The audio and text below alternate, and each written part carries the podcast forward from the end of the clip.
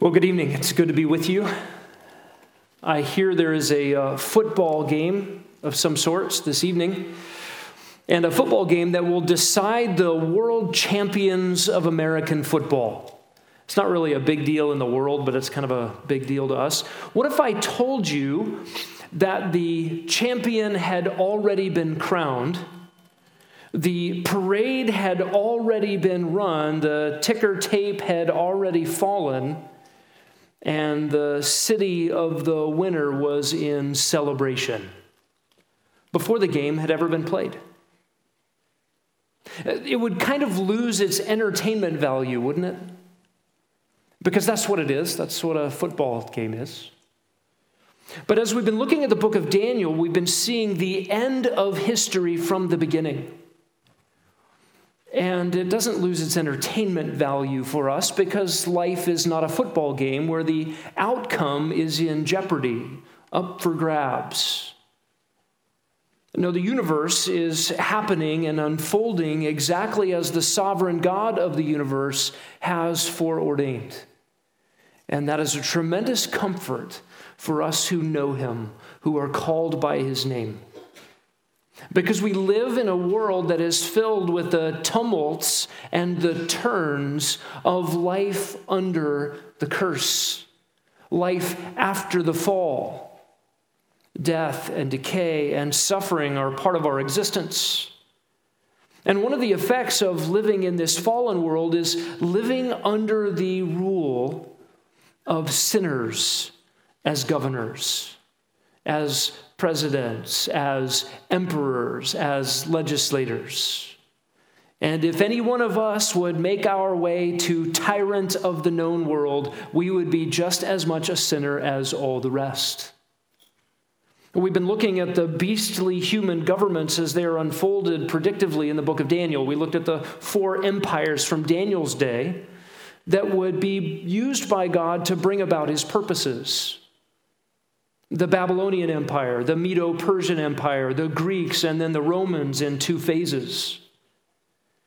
And while these governments are in sinful rebellion against God by their very nature, they are on a short leash from God to accomplish his purposes.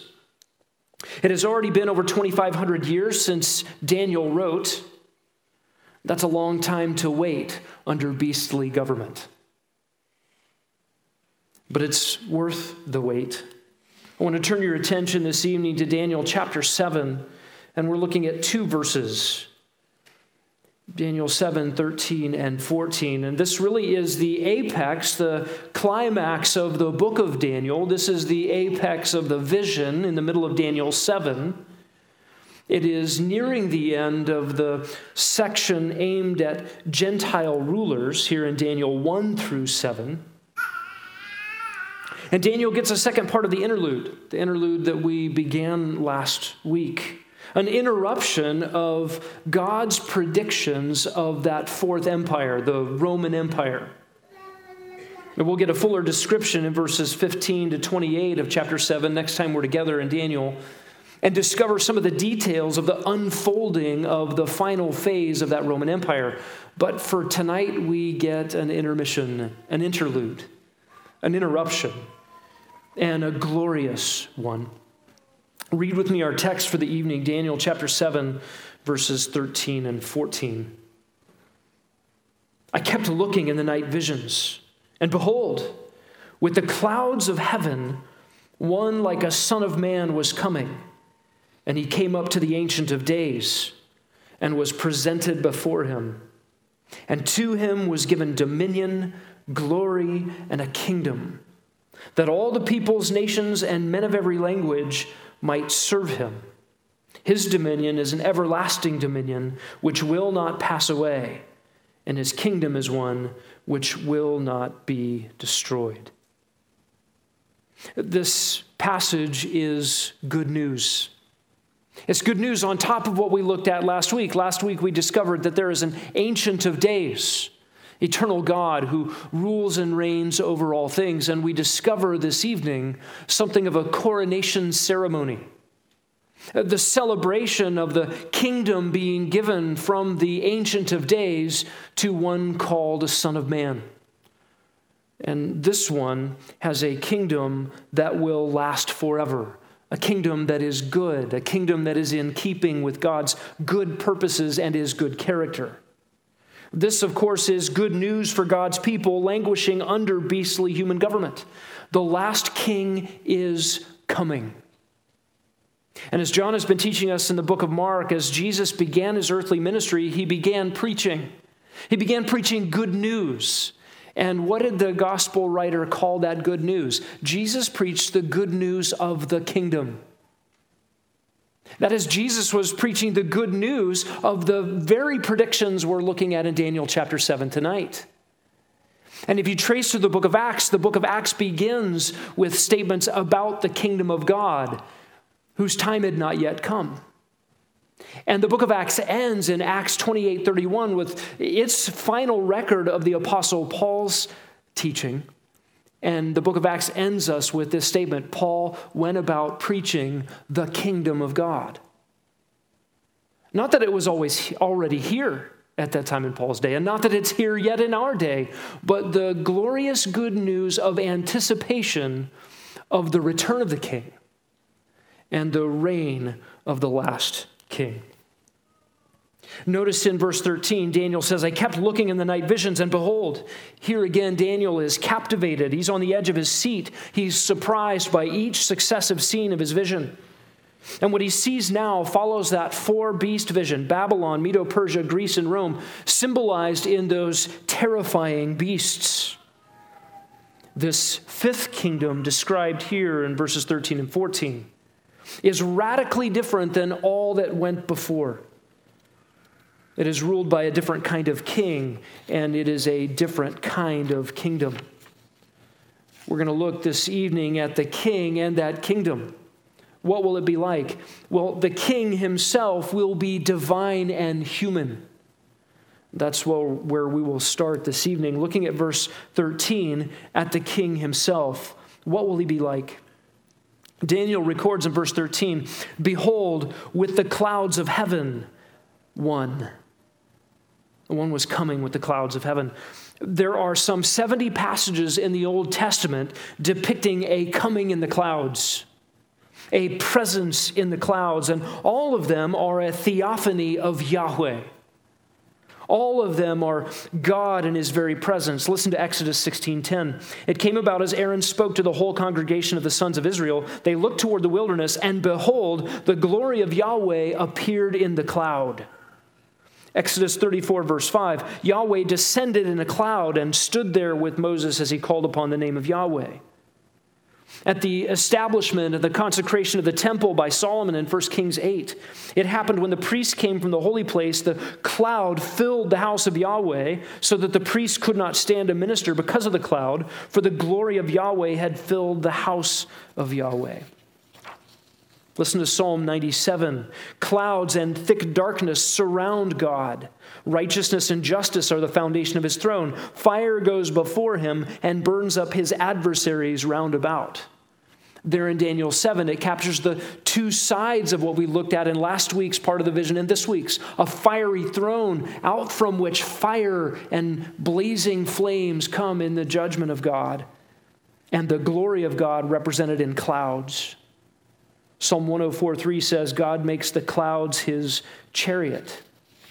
In fact, of the seventy-some times that clouds are used in this way, it is absolutely without doubt a theophany is occurring. That is, a manifest appearance of the glory of God.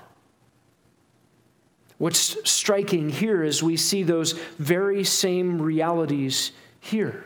One appears on the clouds, and unless Daniel seven thirteen is an exception to the rule, then the one we're viewing here is himself God, worthy of glory, fit to be in this same scene. This one is coming with the clouds of heaven, is a divine being. This, in fact, is a throne room coronation. notice this one, like a son of man coming on the clouds, approaches the Ancient of Days. He comes up all the way up to the Ancient of Days, and notice at the end of verse thirteen, he is presented before him. This is the picture of a throne room coronation where a, a crown is given and an empire is handed off to one who is worthy. There is an entourage of heavenly attendants escorting him up to the glorious throne room. And notice what is given to him in verse fourteen, dominion, glory, and a kingdom. And then in verse fourteen, worshipers, those who will serve him, that is religious language we'll talk about in a few moments. And then notice the nature of the kingdom. This kingdom is to be everlasting. That is, the king who is to rule over this nation is himself everlasting. He must endure to the extent that the kingdom itself does. And perhaps the pre-eternity of this one is suggested in the fact that he was presented. That is, he already existed. He's not a newcomer to the scene. He's not a newcomer in the universe. He has already been, and he is to rule forever. All of these things indicate that this one is a divine being. And it's interesting that Daniel seven thirteen is the only place in the Old Testament where a heavenly being is described as a son of man. One that is said to come on the clouds of heaven. This is a theophany, an appearance of a divine being. By the way, it's not the only place in the Old Testament that you have a multiplicity of divine beings in the same place at the same time. And you might be thinking to yourself, well, how many divine beings are there?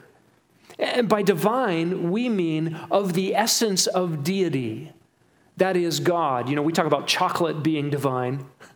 Some people talk about the divinity in the human. We're not talking about any of that garbage. We're, when we talk about divine, we mean deity. That is, we mean God. And there's a multiplicity of persons here who are ascribed the characteristics of God, who receive the glory only God deserves, who get ascriptions that belong only to him. And yet there is only one God. There are two psalms that give us a perhaps a parallel to this coronation scene.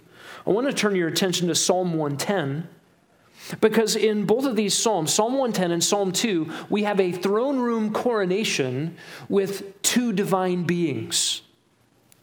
Very similar realities going on here.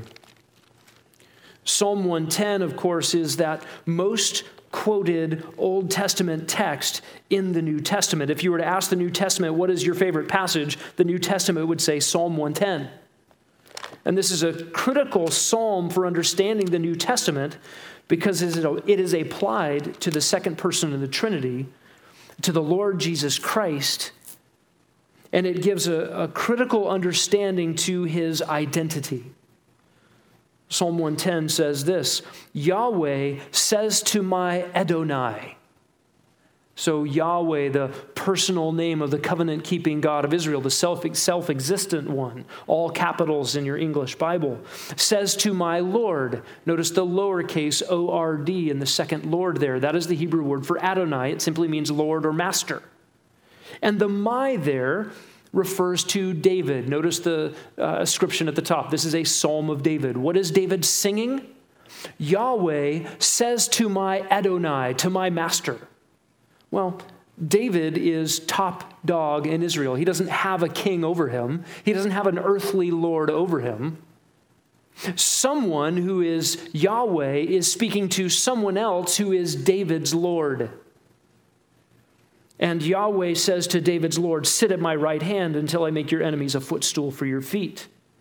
Yahweh will stretch forth your strong scepter from Zion, saying, rule in the midst of your enemies. Your people will volunteer freely in the day of your power. In holy array from the womb of the dawn, your youth are to you as the dew. Yahweh has sworn and he will not change his mind. You are a priest forever according to the order of Melchizedek. And then it says, Adonai is at your right hand. That's most likely the, the Lord. David's Lord is at Yahweh's right hand, and he will shatter kings in the day of his wrath. He will judge among the nations. He will fill them with corpses, shatter the chief men over a broad country. He will drink from the brook by the wayside. Therefore, he will lift up his head. What is this psalm all about? This psalm is about the priest-king. By the way, under Mosaic law, you couldn't have a priest who was also a king. That was off limits. The division of responsibilities.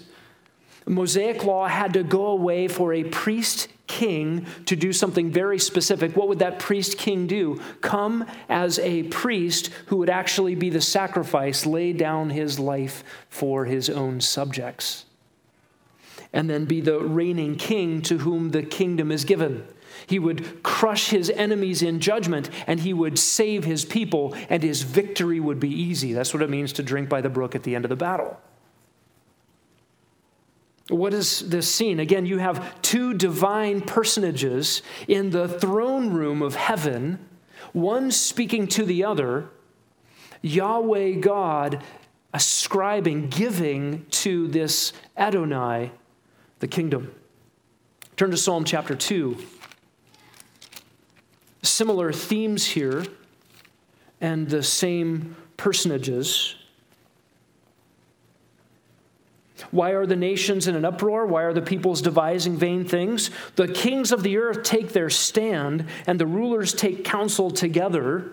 Boy, this sounds like the U N. We're, we're world peace. We're getting together. We're, we're making progress. No, they take their counsel against Yahweh and against his anointed. Notice in your uh, English Bibles, anointed is capitalized. They're recognizing the second divine person here in this text. And these kings counsel together against Yahweh and against his anointed. They say, let us tear their fetters apart, cast away their cords from us. We don't want them in charge of us. And God who sits in the heavens laughs. The Lord scoffs at them. He will speak to them in his anger, terrify them in his fury. As for me, I install my king upon Zion, my holy mountain. He says in verse seven, you are my son. So God has a son who's the anointed one who will be king in Zion. And then God warns the kings at the end of the psalm, uh, take discernment, worship Yahweh, do homage to the son. These remarkable psalms point to the same coronation of this divine person we see in Daniel chapter seven. We see the same two personages show up in Revelation four and five. Again, a throne room scene in heaven where God the Father is giving the kingdom and the rulership and the glory to the Son. Who is this one? He is divine. He is God. He is also human. Look at verse thirteen. Behold, with the clouds of heaven, one like a son of man was coming. Who is it that is coming on the clouds? One like a son of man. We might be expecting here some brilliant, fiery, indescribable vision of a personage unlike anything we could even relate to. But instead, we hear of one like a son of man.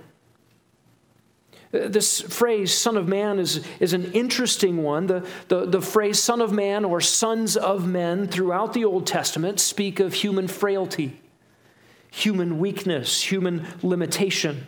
Psalm eight and Psalm one forty-four both echo this refrain. What is man that you take knowledge of him, O God, or the son of man that you even think of him? To be a son of a man, to be sons of men, or a son of man simply means to be human, subject to the things humans are subject to. Ecclesiastes three nineteen, sons of men are subject to death. Ecclesiastes nine twelve, sons of men are subject to calamity of various types. Interestingly, in Isaiah fifty-one twelve, son of man means to be like grass, short-lived, and not to be feared. Puny. God called the prophet Ezekiel son of man. I counted ninety-three times. That's interesting. Every time Ezekiel heard from God, God addresses him as son of man, prophesy this. Son of man, say this. Daniel even gets called son of man once in Daniel chapter eight as a prophet. It merely means that Ezekiel and Daniel are human, subject to human limitations. Who then is this divine figure in Daniel seven thirteen? Clearly God from this context, and yet called a son of man. Some have suggested, suggested uh, this is an angelic being. Some have suggested that the son of man here represents the people of God, or is perhaps a personification of the nation of Israel, or maybe this son of man figure is a metaphor for a political entity like a kingdom. Of course, none of these things will do because they miss the very clear ascriptions of deity in this text. They miss the personal nature of the individual with singular pronouns and singular responsibilities throughout this text. It really is hard to comprehend a figure who is fully ascribed the attributes of deity in this text and is said to appear in the form of a man. Unless, unless we were talking about the second person of the Trinity who takes on flesh as a man. And it should be no surprise to us that Daniel seven thirteen is the most quoted Daniel verse in the New Testament and is ascribed to Jesus over and over and over again. And the title Son of Man, here it's indefinite, one like a Son of Man, becomes definite in the New Testament when Jesus calls himself the Son of Man over and over and over again. I stopped counting how many times. This is Jesus' favorite title for himself. Everywhere he went in his earthly ministry, he called himself the Son of Man, more than any other title. And this title clearly points to Jesus' humanity, his true humanity. In the incarnation, Jesus became a man, and it was not some sort of an apparition. It, it was not like a human. He was one hundred percent human. God became man. God dwelt among us. He took on flesh, human flesh, with all of its frailty and limitations and humility and weakness, though without sin. In fact, if we want to see what humanity truly is, you look to the Lord Jesus Christ. You want to see what it looks like for man to have been made in the image of God. Look to Jesus Christ, who is the image of God in man. You want to look to what humanity redeemed in glory will look like. You look to the Lord Jesus Christ, the man. This is a remarkable thing that Jesus called himself. Listen to the way that Jesus spoke of himself as the Son of Man. And, and I've categorized all the usage of Christ speaking of himself as Son of Man into, into really a couple of categories. One related to his human weakness. And you can sum these all up as Jesus subject to frailty, subject to human weakness, subject to suffering, vulnerable, vulnerable to being reviled, mistreated, betrayed, tortured, and killed. And then the other statements of Jesus being called the Son of Man speak more to his glory. Post-death, his resurrection and his ascension, his purpose to save sinners, and ultimately to come back on the clouds. In the words of Daniel seven thirteen, on Jesus' lips over and over again in the gospel, that he would return on the clouds and judge.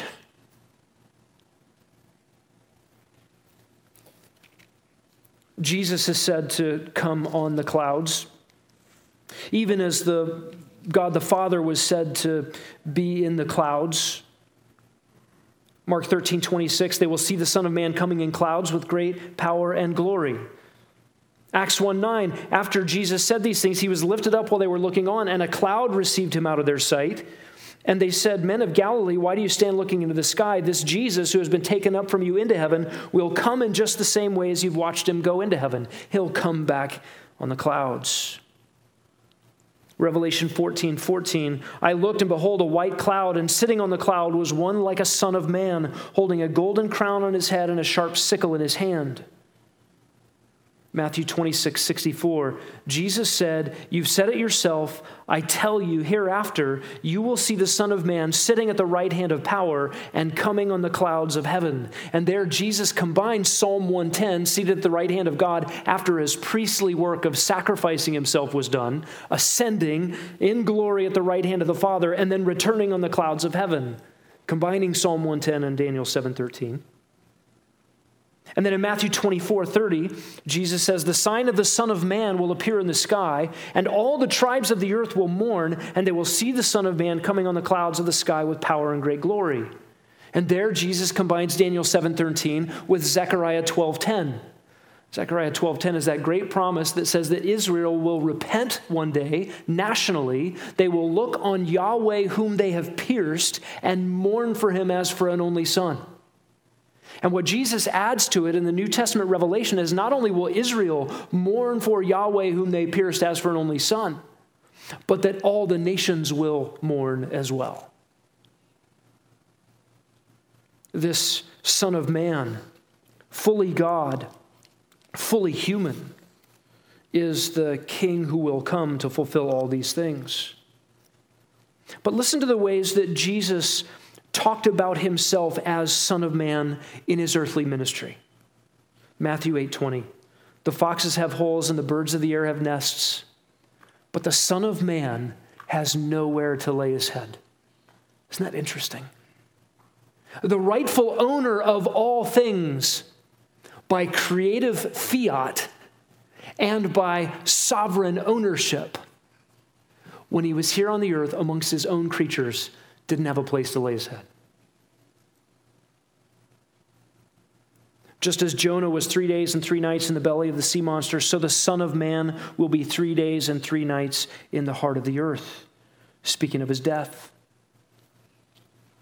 While on the earth, the Son of Man had authority. Listen to Matthew nine six, "So that you may know that the Son of Man has authority on the earth to forgive sins." Matthew twelve eight, "The Son of Man is Lord of the Sabbath." Listen to his humility and suffering, Matthew seventeen twelve. "I say to you, Elijah already came, and they did not recognize him. They did whatever they wished. So also the Son of Man is going to suffer at their hands." Matthew twenty, verse eighteen, "Behold, we are going up to Jerusalem, and the Son of Man will be delivered to the chief priests and scribes. They will condemn him to death." Jesus asked Judas, "Are you coming to betray the Son of Man with a kiss?"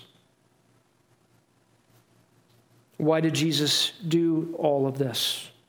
Mark ten forty-five, "The Son of Man did not come to be served, but to serve and to give his life a ransom for many." Matthew eighteen eleven, "The Son of Man has come to save that which is lost."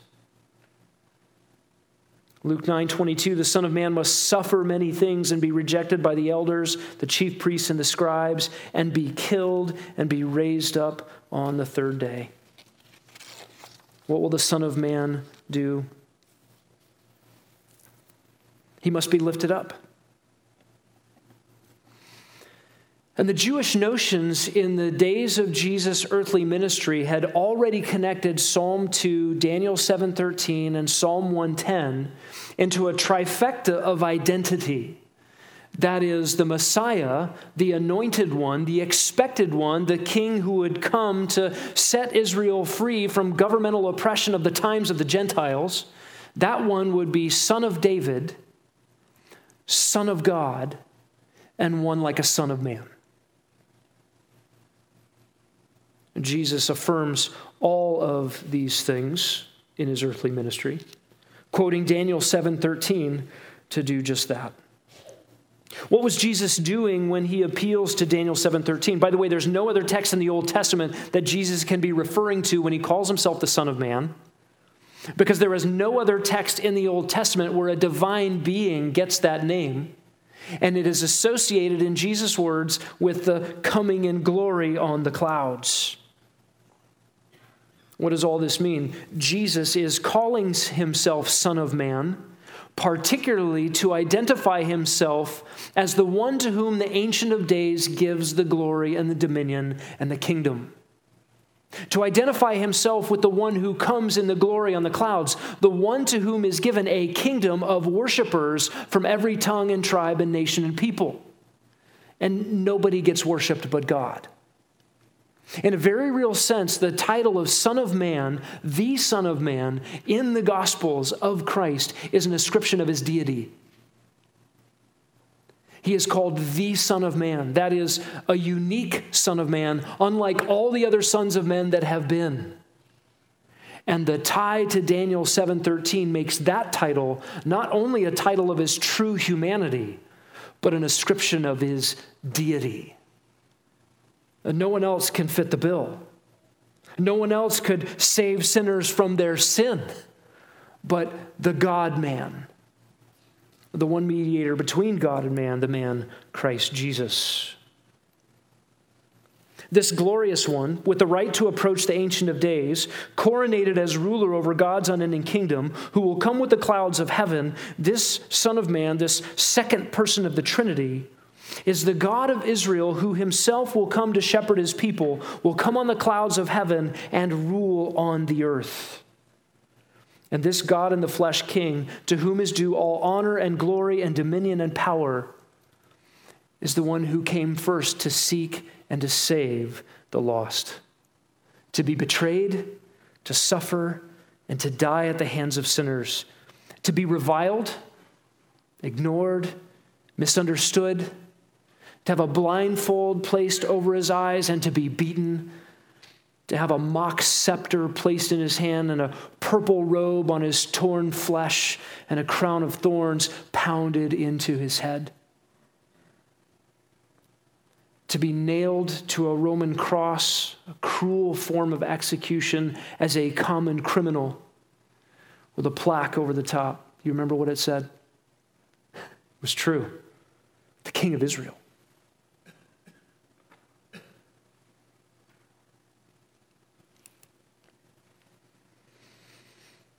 He was brought low. You're familiar with Isaiah fifty-three. There probably is no better description of the gospel in its totality and in one place than Isaiah fifty-three. But you might remember that the song of the suffering servant begins in Isaiah fifty-two. Listen to Isaiah fifty-two thirteen. Behold, my servant will prosper. He will be high and lifted up and greatly exalted.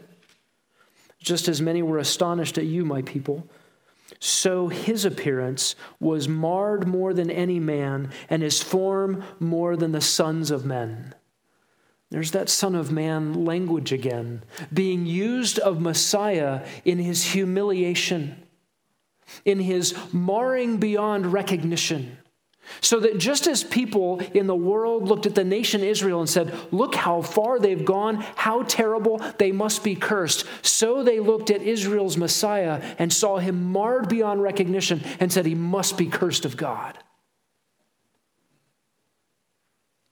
This glorious one was brought to ignominy, shame. Can these things be true of the same person? Glorious and humble, terrifying and tender? Well, yes, of course, these glorious excellencies find themselves together in one remarkable person. Turn to Revelation chapter five. Here again is another one of these heavenly throne room coronation scenes with two persons of the Trinitarian Godhead, two divine personages, both in the same place at the same time. And John the Revelator records this.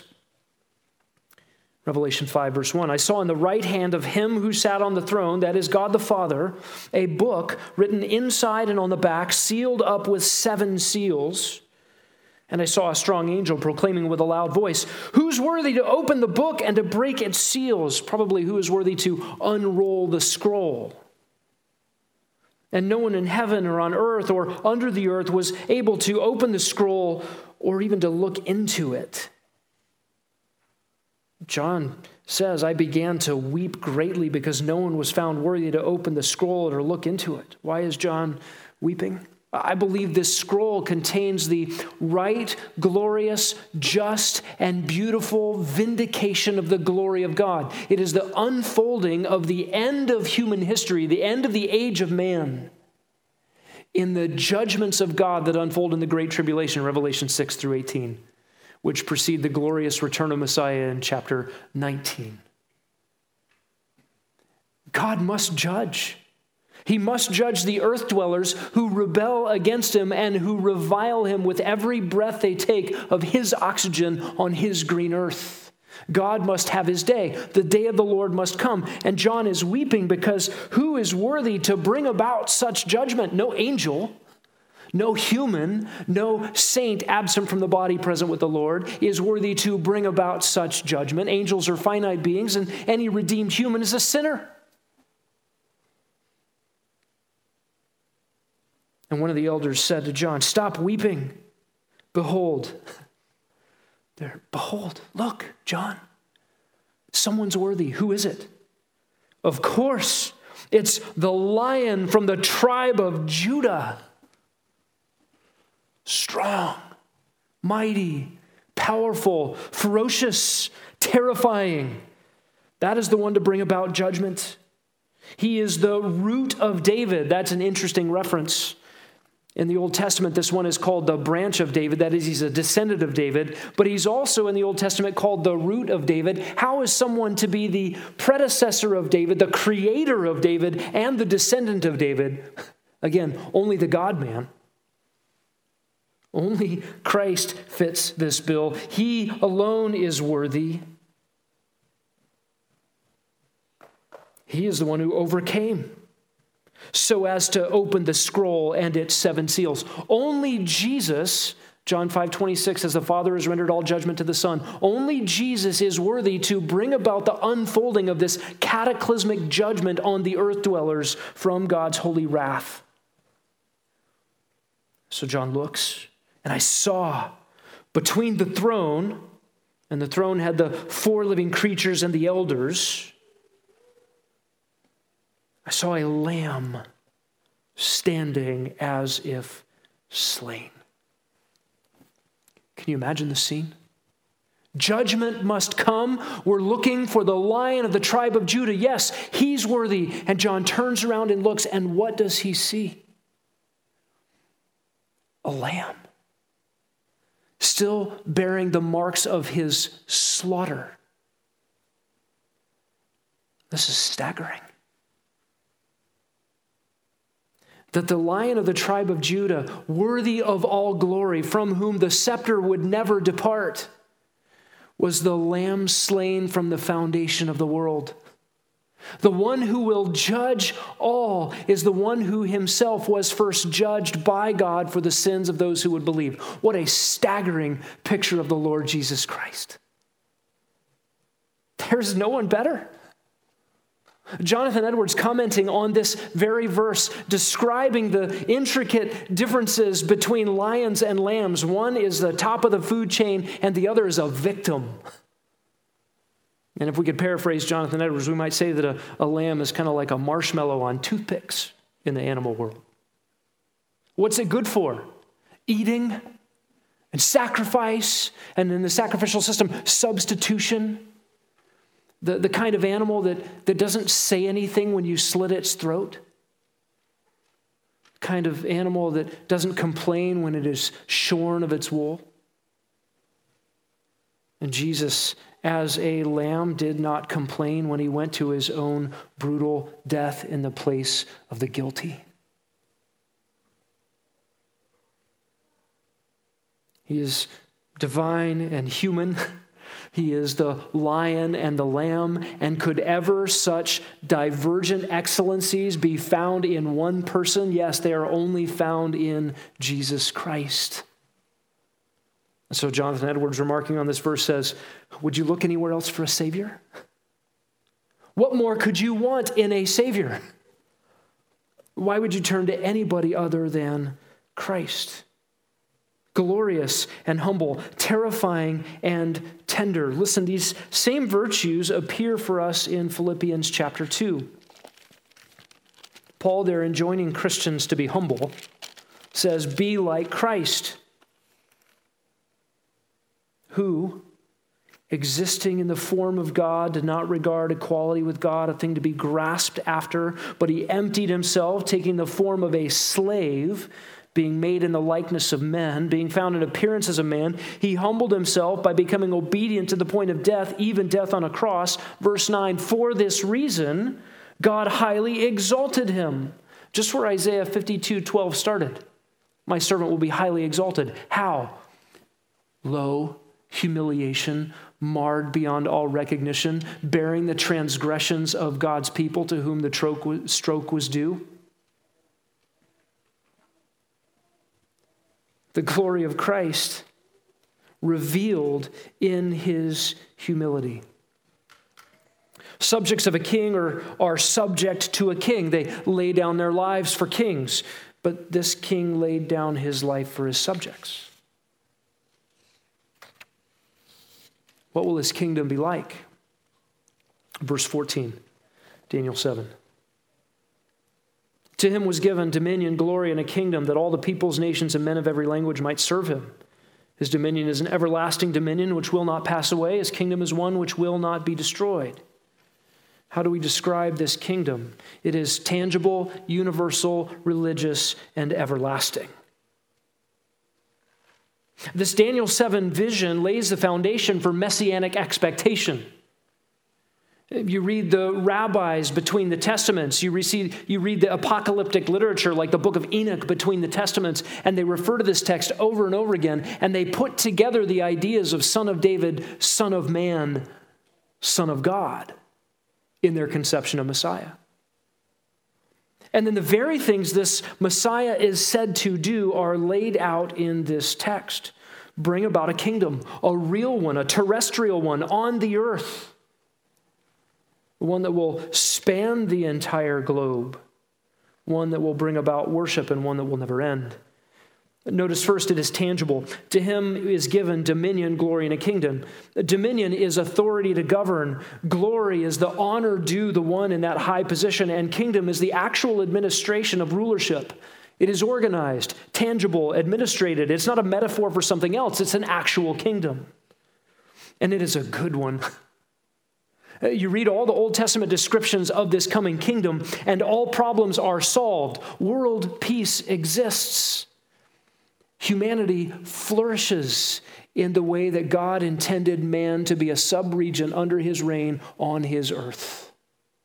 To reflect his selfless love and his humility and the glory of what it means to be man made in his image. And all of that, as Revelation twenty tells us, for a thousand years. It will be real. You remember the disciples' prayer, or what is popularly called the Lord's Prayer in Matthew chapter six. Do you remember the doxology where it ends? And yours, I want to sing it. I'm not going to sing it. Yours is the kingdom and the power and the glory forever and ever. Amen. That's a reference here to Daniel seven fourteen. The same words are used.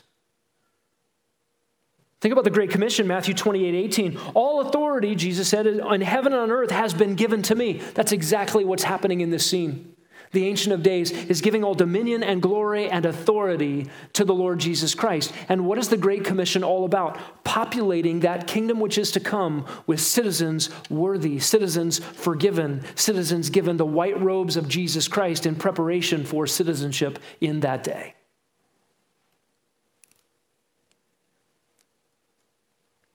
This is more than just the sovereignty of God over all things. This is physical, tangible, and manifest. This is more than simply the reign of God in the hearts of his people. This is a kingdom coming to earth to hold sway over every inhabitant, to be seen and to be felt and to be lived in. God's behind-the-scenes operational sovereignty becomes visible and tangible and terrestrial. It is also universal. All the peoples, nations, men of every language. This is familiar language. The book of Revelation picks this up again and again. It will encompass every ethnicity, every nationality, and every language. By the way, national and ethnic distinctions still exist into the millennial kingdom, and in some texts, even into the eternal state. There's something about the Tower of Babel where man tried to do his own thing and went to separate languages and separate geographies and then parted themselves off in such different ways. And in God's redemption of humanity, he doesn't make the human uh, ethnicity monolithic, but redeems people from every tongue and tribe and nation and people. And we see that here. Jesus will be king over all. And this will be a universal rule over all the inhabited earth, one world united in one politic under one good king. It will also be religious, and I mean religious in the best sense of that word. Look at verse fourteen, that they might serve him. The word serve him appears nine times in the book of Daniel. It always refers to the reverence given to deity or fake deities. It is a word used for cultic or, or um, uh, religious service worship. And what will all the peoples and tongues and nations do? They will worship this Son of Man. And it will be unending or everlasting. Notice, his dominion is an everlasting dominion. It will not pass away. It will not be destroyed. Three descriptions piled up to describe an unending, unalterable reign. And we become accustomed to change, flux in governments, unpredictable and inconsistent laws, tyrants with temper tantrums, selfish despots, bulky bureaucracies, election cycles that result in various swings in economies, pocket-lining legislators, red tape, and revolutions. We've seen it, and we've seen it again. Even the best ideas in human government decay. Come up with the best human government there's ever been, and it will fall apart. They're all subject to the same internal rot that caused them all to break down. But the reign of the last king will be good, and it will stay good. It'll be forever, an everlasting dominion, the text says. It will not collapse or deteriorate or crumble. It cannot be lost or taken or overthrown or voted out. Why? Because it does not possess the internal flaw, the internal fatal flaw of every prior government, that Achilles heel that brings them all down, the fly in the ointment that corrupts every attempt at human governance, sin in the heart of every ruler, and sinners at the helm of every government. This is what it's meant, and that it will not be destroyed. The, the verb there for will not be destroyed is an intensive, reflexive verb that could be translated, it will not destroy itself, with exclamation points. It doesn't have in itself the very thing that brings governments down. It's unlike everything prior. When the last king comes, he will establish a kingdom not from around here. Remember what Jesus said? My kingdom is not of this world. He didn't say there, by the way, that my kingdom's not coming. Oh, his kingdom's coming. It's just not from around here. This fits the Daniel two description of the stone cut out without hands that comes not from here, and it comes to here, and it smashes, pulverizes all previous human kingdoms to powder. What is the good news of the kingdom? The authority and sovereign power of our good God will be manifest on the earth. And that's good news. Just a theological implication here for a moment. The fifth kingdom is not the church.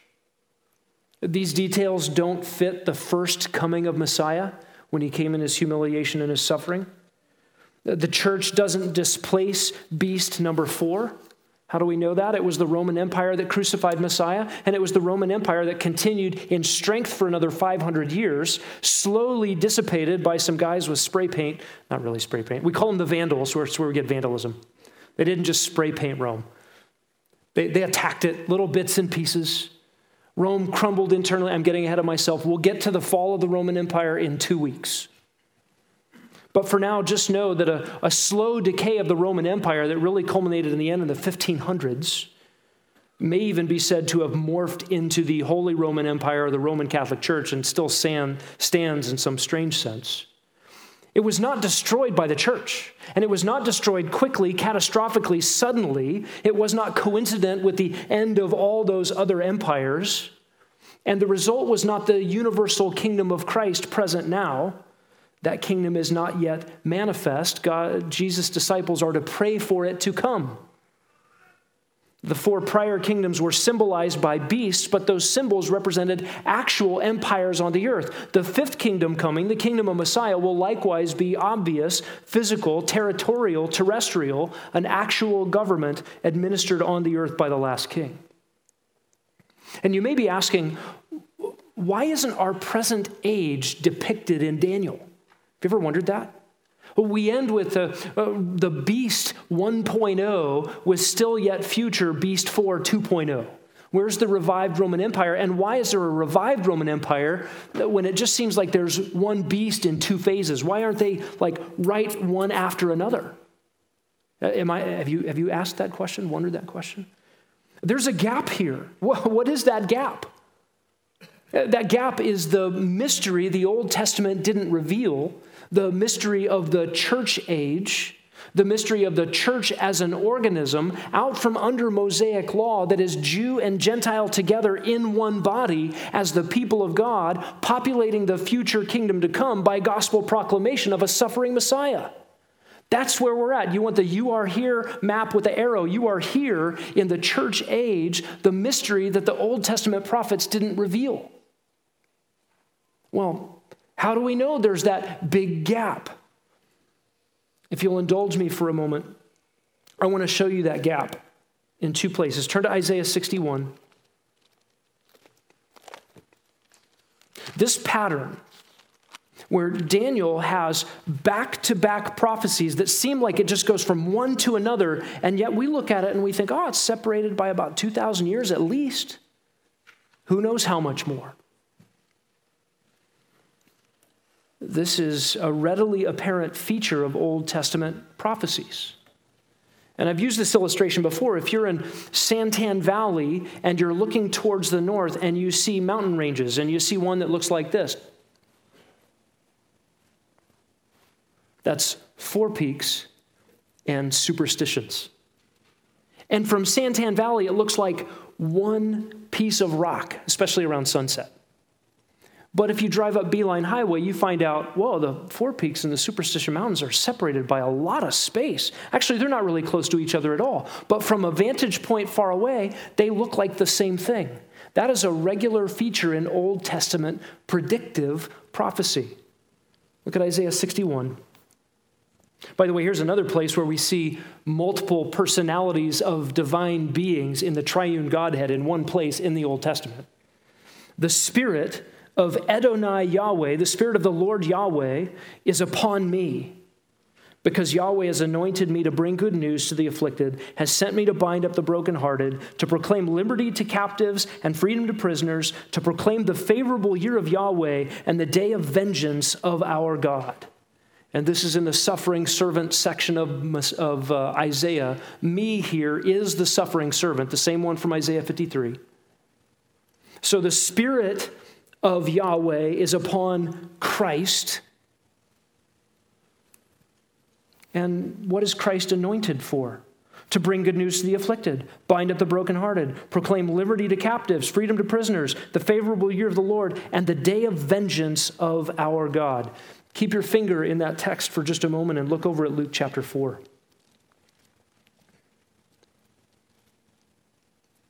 I know we're in overtime here.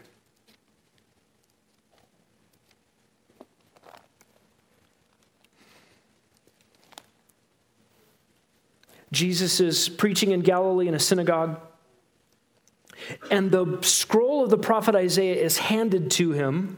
He opens the scroll, and he finds this place. He finds Isaiah sixty-one, one and two. And notice, he reads it. The Spirit of Yahweh is upon me, because he anointed me to preach the gospel to the poor. He sent me to proclaim release to the captives, recovery of sight to the blind, to set free those who are oppressed, to proclaim the favorable year of the Lord, period, end quote, verse twenty. And he closed the book, gave it back to the attendant, and sat down, and the eyes of all in the synagogue were fixed on him. And he said, "Today, this scripture has been fulfilled in your hearing." This is amazing. This is amazing. And, and, and again, if we go back to Isaiah sixty-one, we make a startling discovery. Jesus put a period in the middle of a verse and ended the quote and sat down. Wait, Jesus, aren't you going to finish the sentence? Isaiah sixty-one two finishes with, and the day of vengeance of our God. You're, you're coming to, to preach good news, to set captives free, to, to, to talk grace, the favorable year of the Lord. This is all coming. The, the kingdom's coming. Messiah's kingdom's coming. And vengeance against the enemies. Jesus leaves out the vengeance part. Why did he do that? Why did he put a period there, close the scroll, hand it back to the attendant? Because this is the gap between First Advent, Second Advent. In Isaiah sixty-one, one and two, in the middle of verse two, at least two thousand years, right in between the middle of a verse. And Jesus makes that clear. This is reflected in the very thing he said, I have come to cast fire on the earth, how I wish it were already kindled, but I have a baptism to undergo, and how distressed a soul am I till it happens. He's got to go to the cross before he brings the fire. The one who is the judge of all men came to be judged in believers' place first. That prophetic split. You can write, we won't go through it, but write down Zechariah nine, nine and ten and John twelve, fifteen. Zechariah nine and John twelve. Same feature there. Jesus comes in on a colt, the foal of a donkey, and he's bringing fire. But they're split between Jesus' first coming and his second coming. What we see in Daniel seven thirteen is the coronation ceremony, the giving of all authority and glory and dominion and power and a kingdom, and a kingdom of nation, tribes, tongues, and people of worshipers who will bring glory to the Lord Jesus Christ, God's Messiah, his anointed, well before it happens. it, it's the parade. It's the trophy presentation. And you know what that does for our beleaguered hearts under beastly human governments? I'll give you Dale Ralph Davis's take. He says, seeing the secret behind history may not keep God's people from pain, but should keep them from panic. It's helpful. Lord, we thank you so much that you are indeed sovereign. You didn't have to tell us the future. We could just trust you because you are trustworthy. And yet you have given us these things to stay our hearts, to anchor our souls in tumultuous times. When we're tempted to open the newspaper, to look at headlines, and to scroll through troubling discoveries day after day after day. And none of these things are outside of your plan. None of these things are outside of your control. No king can outsmart you. You will have your day. Hold every king accountable. You will rescue your people. You will establish your glorious reign on the earth. And that reign that you begin that lasts on this earth for a thousand years will then extend into eternity forever and ever and ever. And it will be all good. We thank you that you are King. We pray, O God, that you would rescue any sinner who has come here tonight who rightly sees their sin as an obstacle to citizenship in your kingdom, who are rightly terrified by the fiery one who will judge the thoughts and intentions of every heart. And may they find in that Lion of the tribe of Judah, the avenger of God's glory, the punisher of God's enemies. May they find in you, Lord Jesus, a slaughtered lamb,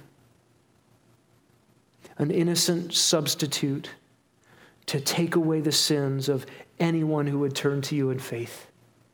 Would you be pleased to give new life and citizenship in your kingdom through your blood? It's in your name we pray it. Amen.